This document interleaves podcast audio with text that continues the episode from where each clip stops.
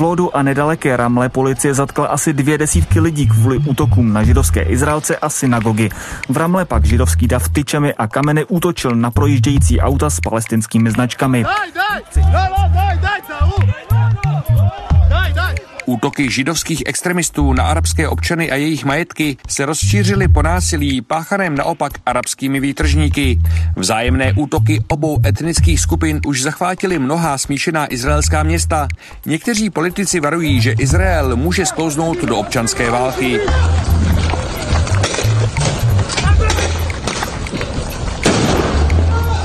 Víc než týden plane s novou intenzitou ozbrojený konflikt mezi Izraelem a Palestinou. Stovky raket létají mezi palestinskou Gazou a izraelskými městy. Násilí se přelilo i na samotné izraelské území, kde se v uplynulých dnech odehrály šokující případy střetů mezi palestinskými a židovskými extremisty. V čem se tento poryv konfliktu liší od vzplanutí v předchozích letech? Je v sázce samotná soudržnost izraelské společnosti a jak se situaci může podařit uklidnit? Nakolik může do dění promluvit mezinárodní diplomacie?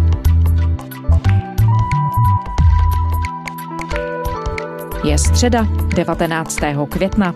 Tady je Lenka Kabrhelová a Vinohradská 12. Spravodajský podcast Českého rozhlasu.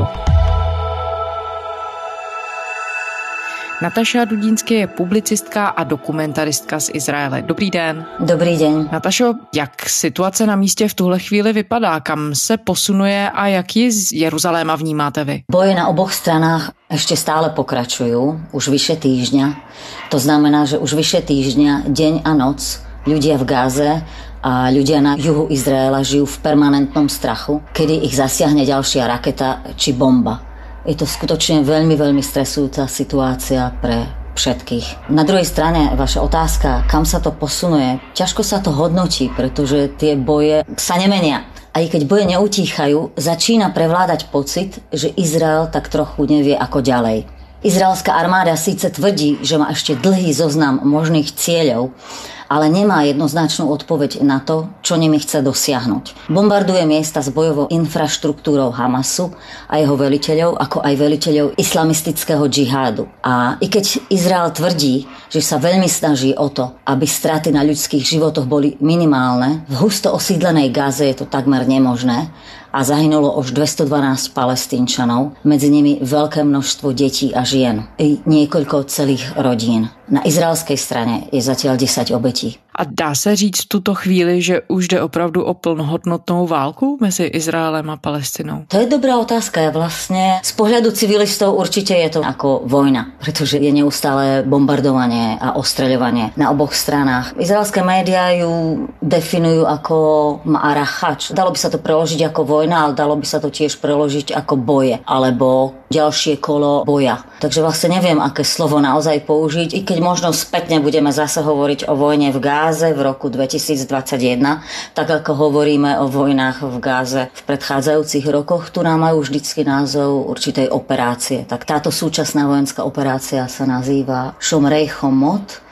to znamená chráníme múry. A dá se říct, že tenhle poryv násilí nebo tahle vlna konfliktu mezi Izraelem a Palestinou je jiná, než byly ty předchozí, které jste zmiňovala? To je dobrá otázka. Na jednej strane je taký dosť zúfalý pocit z toho, že už sme tam boli už sme tam boli v takomto kole násilia, kde Hamas ostreľuje juh po prípade stred Izraela a Izrael bombarduje Gazu a vlastne nikam to nevedie. Nič iného sa po tomto kole násilia zase nezmení. Dôjde k určitej dočasnej dohode medzi Hamasom a Izraelom, ale vlastne ten skutočný problém to nevyrieši. Nevyrieši to problém Gázy, ktorá je pod izraelskou blokádou už niekoľko rokov, odkedy Izrael ukončil okupáciu Gázy, ale ešte stále ju vlastne blokuje zo všetkých vonkajších strán, takže ľudia v Gáze nie sú úplne slobodní alebo nie úplne rozhodujú o svojich životoch a je tam nesmierna bieda v Gáze aj vďaka tomu, že žijú vlastne pod izraelskou blokádou, aj vďaka tomu, že vláda Hamasu sa viac zameriava na budovanie svojej vojenskej sily, než budovanie ekonomiky v Gáze. Takže tento konflikt bude neustále prepukať z tej či onej príčiny, ale vlastne pokiaľ nedôjde skutočne k politickému vyriešeniu izraelsko-palestinského konfliktu, to znamená, čo bude s Gázou a čo bude so západným brehom, ktorý je dodnes okupovaný Izraelom, tak vlastne tieto výbuchy násilia asi nikdy neskončia. A z toho je to zúfalstvo, i keď samozrejme na izraelskej strane ani politici, ani väčšina ľudí nehovorí o tom, že by chceli mier s palestínčanmi alebo že by chceli ukončiť konečne tento konflikt, pretože tento konflikt je vlastne manažovaný. Nikto tu neusiluje jeho ukončenie, odkedy je Netanyahu u vlády už 12 rokov, ak sa nemýlim. Ale tento konflikt nemá iné riešenie, iba politické. Takže tieto vojenské strety budú pokračovať, tak ako pokračujú už toľké roky a z toho pramení taký ten pocit toho zúfalstva. Na druhej strane samozrejme je v niečom iný tento výbuch násilia. Určite je iný v tom, že v podstate ten tentokrát začal výstrelom Hamasu na Jeruzalém, čo je veľmi zriedkavé, že by Hamas ostreľoval Jeruzalém, pretože Jeruzalém je sveté mesto aj pre muslimov a kresťanov a tretina obyvateľov Jeruzalema sú palestínčania a jeho nepresné strely by mohli zasiahnuť aj palestínske štvrte. Ale tentokrát vlastne Hamas sa rozhodol ostreľovať ako prvé miesto Jeruzalém a to veľmi prekvapilo izraelské politické i vojenské vedenie, pretože ako by Hamas týmto týmto chcel povedať, že my nechceme rozhodovať len o Gáze. Nám ide o to hovoriť v mene všetkých palestínčanov a brániť záujmy všetkých palestínčanov. A to nasledovalo po tom, čo mesiac v priebehu sviatku muslimského Ramadánu Izrael sa dosť necitlivo choval voči jeruzalémskym palestínčanom, bránil im v oslavách Ramadánu a násilie tu nastúpalo každý deň v uliciach východného Jeruzalema, až tak, že tesne pred výbuchom tohto kola násilia alebo tejto vojny vojny, izraelská policia a izraelskí vojaci vstúpili do svetej mešity Al-Aqsa, čo bolo také dosť desivé vidieť pre palestínčanov.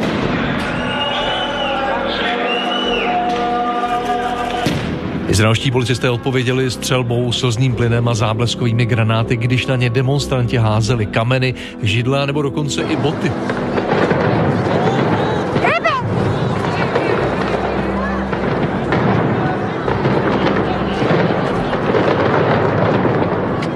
Do střetů se podle agentury Reuters zapojili tisíce palestinců a stovky izraelských policistů. Nejméně pět demonstrantů podle palestinského červeného půlměsíce utrpělo vážnější zranění, jeden třeba přišel o oko.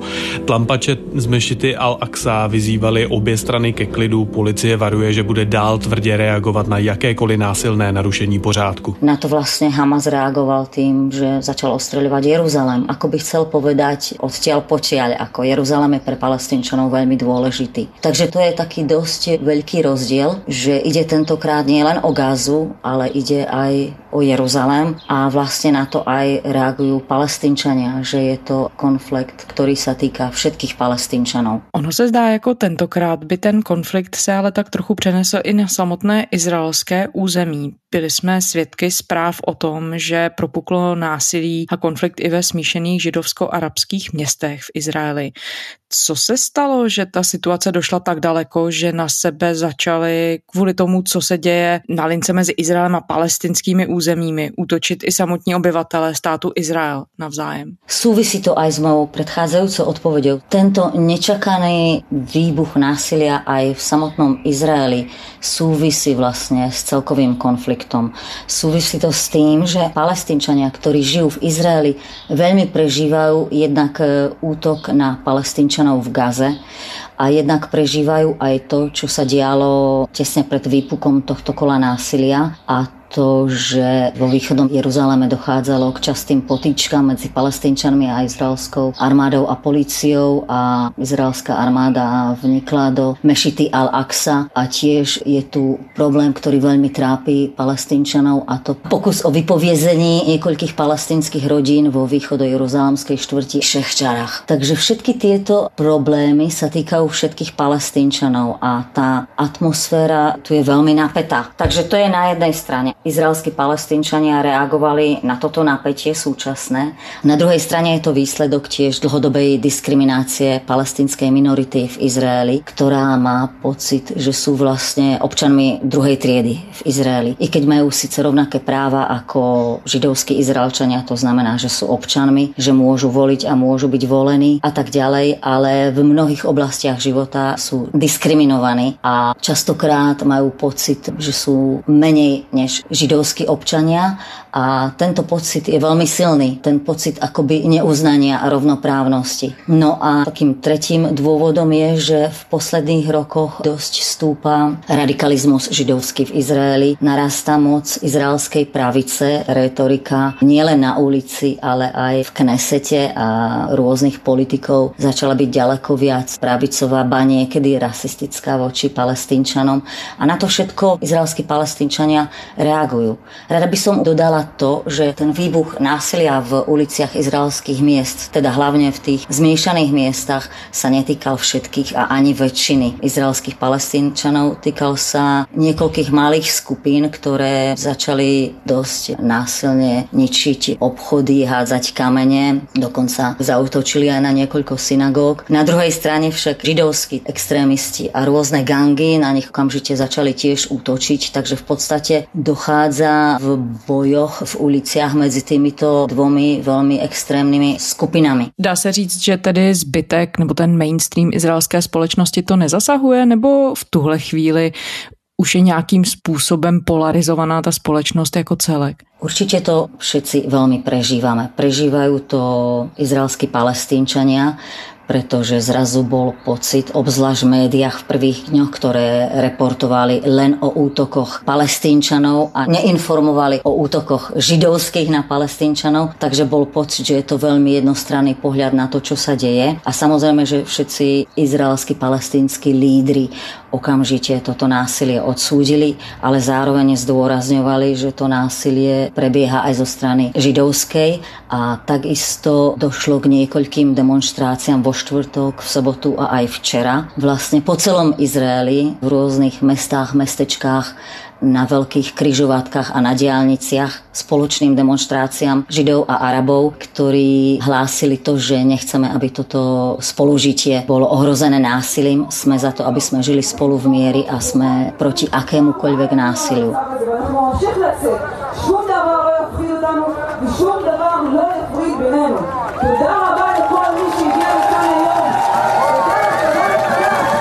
Takže to sú dve strany jednej mince.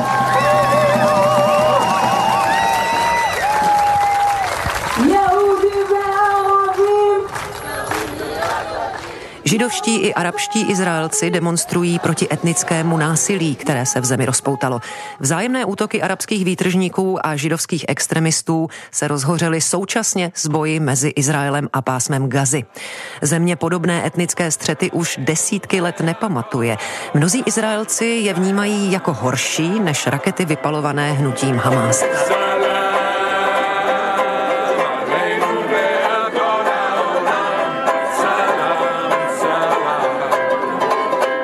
Ja by som ešte možno rada vysvetlila českým poslucháčom rozdiel medzi rôznymi palestínčanmi. Sú palestínčania, ktorí žijú na západnom brehu Jordánu, a tí žijú pod izraelskou okupáciou a vlastne nemajú žiadne práva. Nie sú občanmi žiadneho štátu, nemôžu voliť v izraelských voľbách, majú veľmi obmedzený pohyb a vlastne sú pod izraelskou vojenskou správou, i keď majú svoju palestinskú správu, ktorá rozhoduje o určitých otázkach civilného života.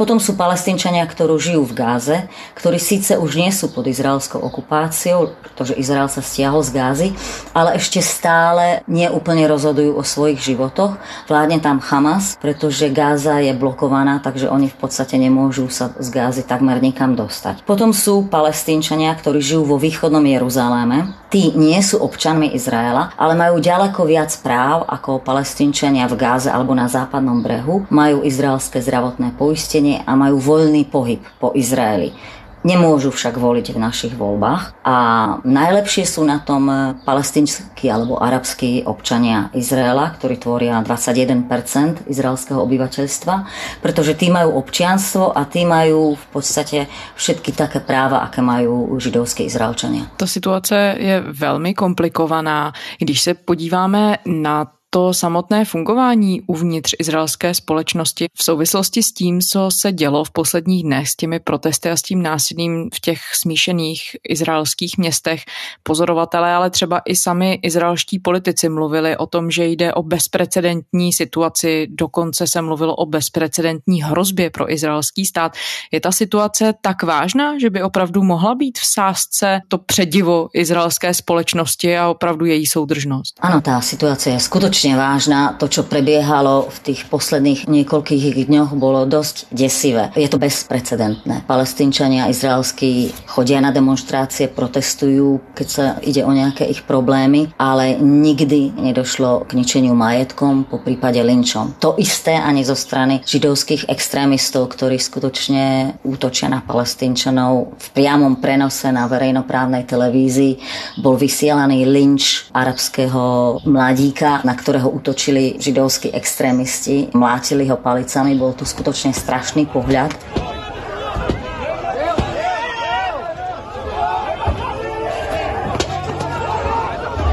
Týchto linčoch už zomreli, ak sa nemilím, dvaja palestínčania, jeden Izraelčan, ťažko zranený bol palestinský chlapec, do ktorého domu hodili židovskí extrémisti zápalnú bombu.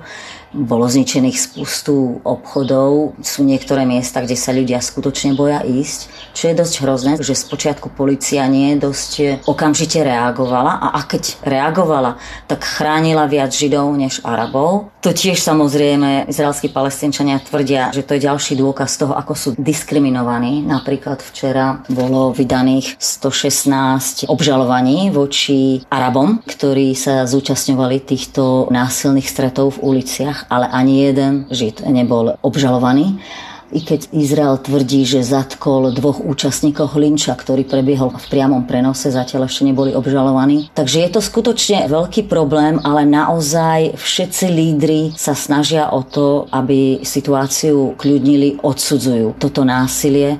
A teraz je, je to veľmi zložité v tejto chvíli to riešiť, keď prebieha tak veľký konflikt s Gázou, keď naďalej prebieha bombardovanie a ostreľovanie. Ale je to určitá občianská spoločnosť, sú tu mnohé organizácie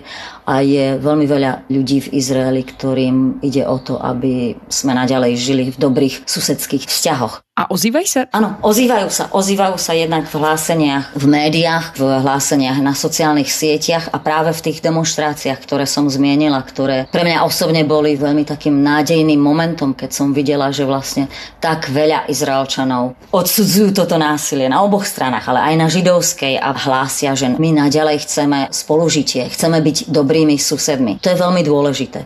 Ale až dôjde k ukončeniu týchto násilných stretov, či už v uliciach, alebo toho konfliktu s Gazou, čo bude veľmi dôležité a čo Izrael bude musieť urobiť, to je zmeniť politiku voči izraelským palestínčanom. A proto ve společnosti podpora je, aby Izrael změnil svoji politiku jako takovou vůči palestinským územím a vůbec vůči tomu, jakým způsobem se ten konflikt bude řešit. Sú tu dve rôzne veci. Je tu otázka diskriminácie palestinských občanov, teda palestinské minority v Izraeli a je tu ďalší obrovský problém a to je ukončenie okupácie. Tak na ukončenie okupácie podpora bohužiaľ v izraelskej spoločnosti nie je až tak veľká.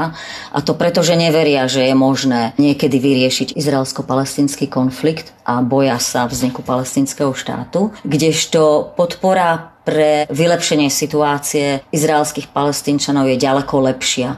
Avšak nie je dostatočne sa o tom hovorí, čo je ale napríklad zaujímavé, že Nedávno tu sme mali koronavírus, ktorý v Izraeli viac menej úspešne táto fáza snad skončila očkovaním. A práve veľkými hrdinami toho roku boli aj palestínsky izraelskí lekári a sestričky, ktorí tvoria veľmi vysoké percento v rámci izraelskej spoločnosti. 20% izraelských lekárov sú palestínčania, sestričiek je 40%, lekárnikov tiež asi 40%.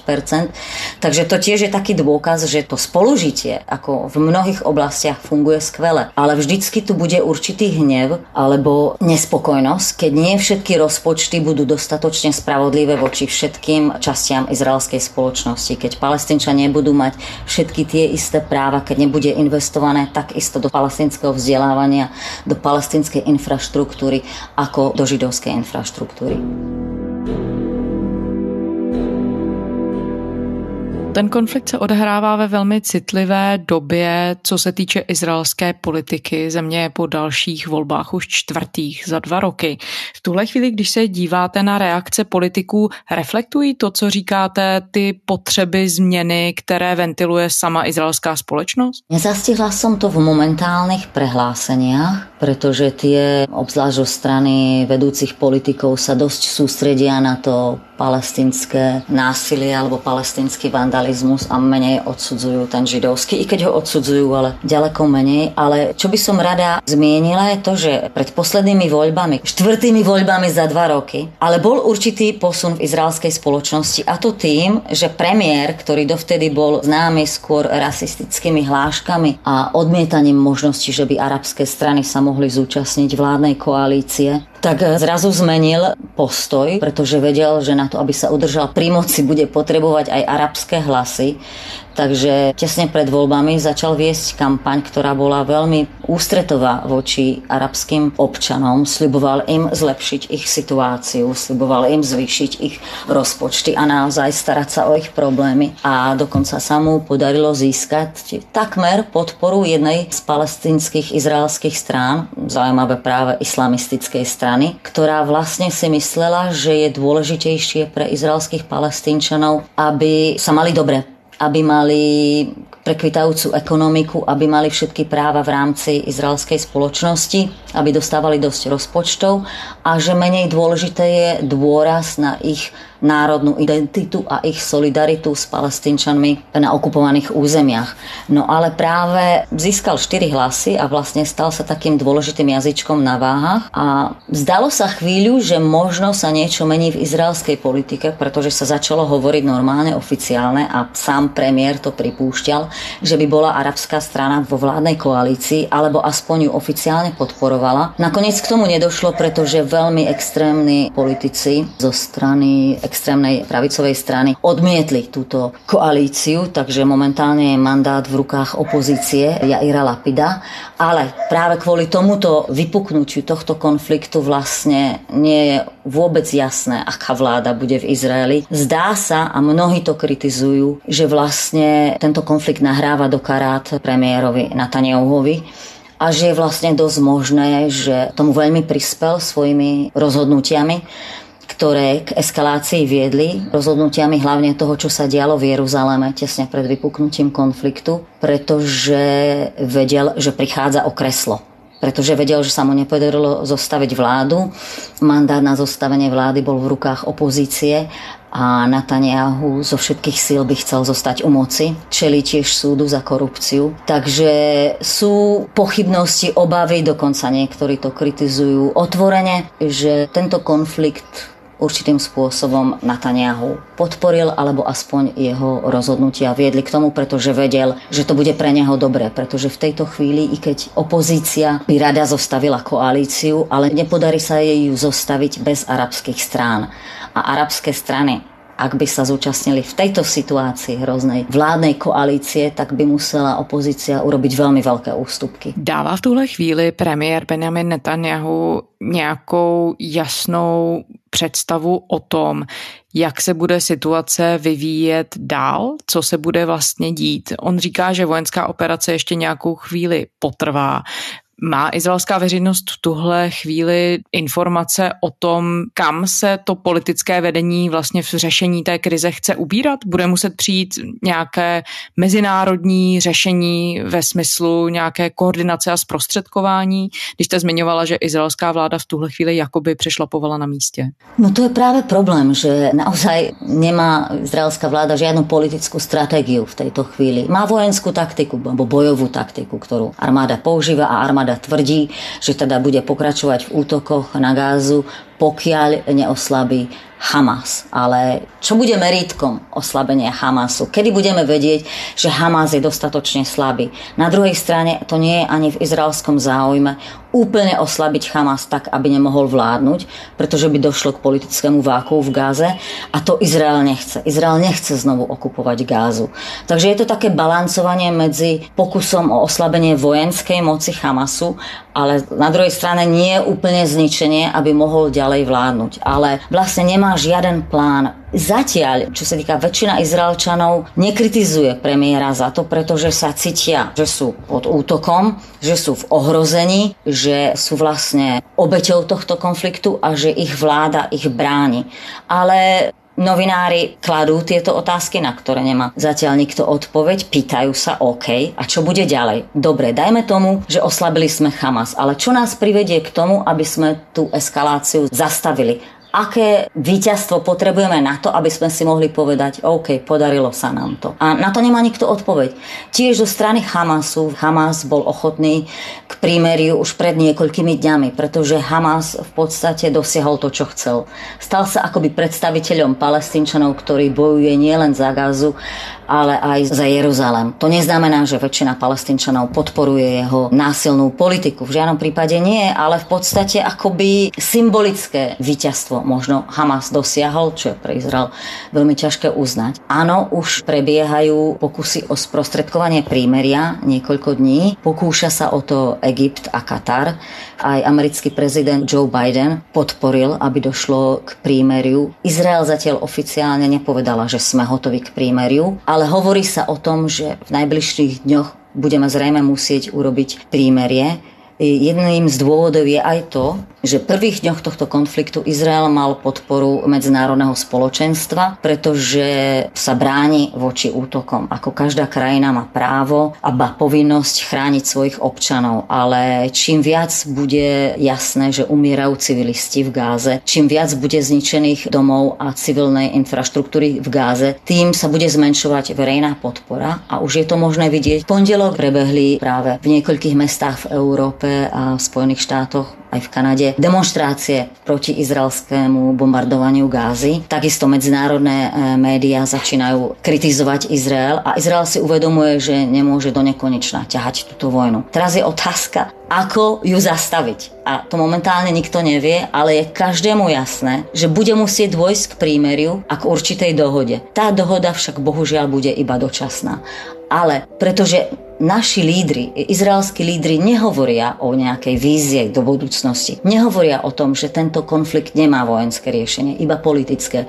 Tak väčšina Izraelčanov o tom tiež nehovorí. Si myslia, to je náš údel, taký je náš osud. My proste s tými palestínčanmi vždycky budeme bojovať. Sú samozrejme mnohé ľudskoprávne, mierové organizácie, časť izraelskej spoločnosti menšia, ale je a malé ľavicové strany tvrdia, že jediný spôsob vyriešenia tohto tohto konfliktu a ďalších možných výbuchov násilia bude iba mierová dohoda. Nataša Dudínsky, publicistka a dokumentaristka z Izraele. Moc děkujeme za rozhovor. Ďakujem a do počutia. A to je ze středeční Vinohradské 12 vše. Děkujeme, že nás posloucháte pokud nás posloucháte rádi, podpořte nás v anketě Podcast roku, kde můžete hlasovat právě v těchto dnech.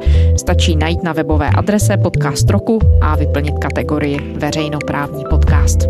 Děkujeme. Všechny naše díly najdete na iRozhlas.cz, v podcastových aplikacích a také v aplikaci Můj rozhlas. A psát nám můžete na adresu vinohradská12 zavináč rozhlas.cz.